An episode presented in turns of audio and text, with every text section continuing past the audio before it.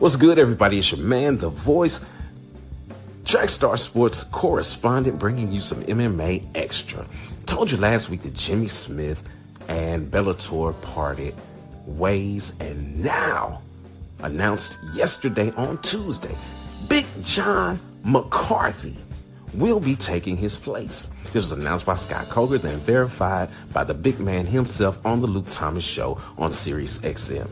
Debuts on the Paramount Network. That's right. The very first card that Big John will call will be the very first card on the newly branded Paramount Network. And it's taking place in LA at the Forum. Now, Big John pulled a GSP and said, I must step away. There are some things going on and I must step away. I am not retiring, but I will step away. And that's what he's saying about refereeing right now. He will not referee any MMA while he is doing this. He's giving his full attention to Bellator.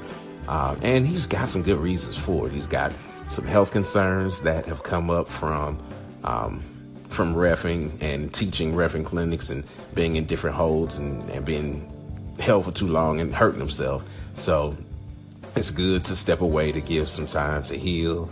Uh, it cuts down on the travel. He was doing four to five shows a week.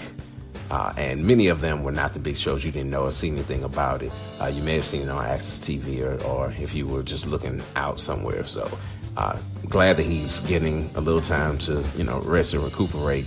And he said he may do some boxing, but that's about it. Now, Big John, if you don't know, is an OG when it comes to MMA.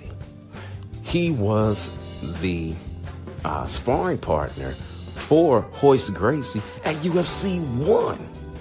He started refing probably around UFC 3 and he wrote the book when it comes to officiating and judging.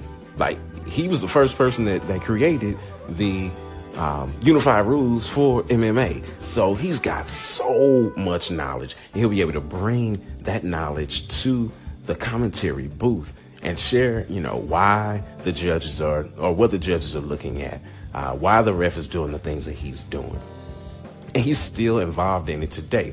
Uh, he and Sean Wheelock, uh, which, a side note, Sean Wheelock used to be the play-by-play commentator for Bellator. Uh, loves Bellator, can't stand uh, Paramount or Spike, and now John is working with them. So that's a funny conundrum there. Uh, and also, Big John is in business with Sean because uh, Sean hosts a podcast that Big John was also hosting uh, it was called Let's Get It On then. It's now called Lineup MMA.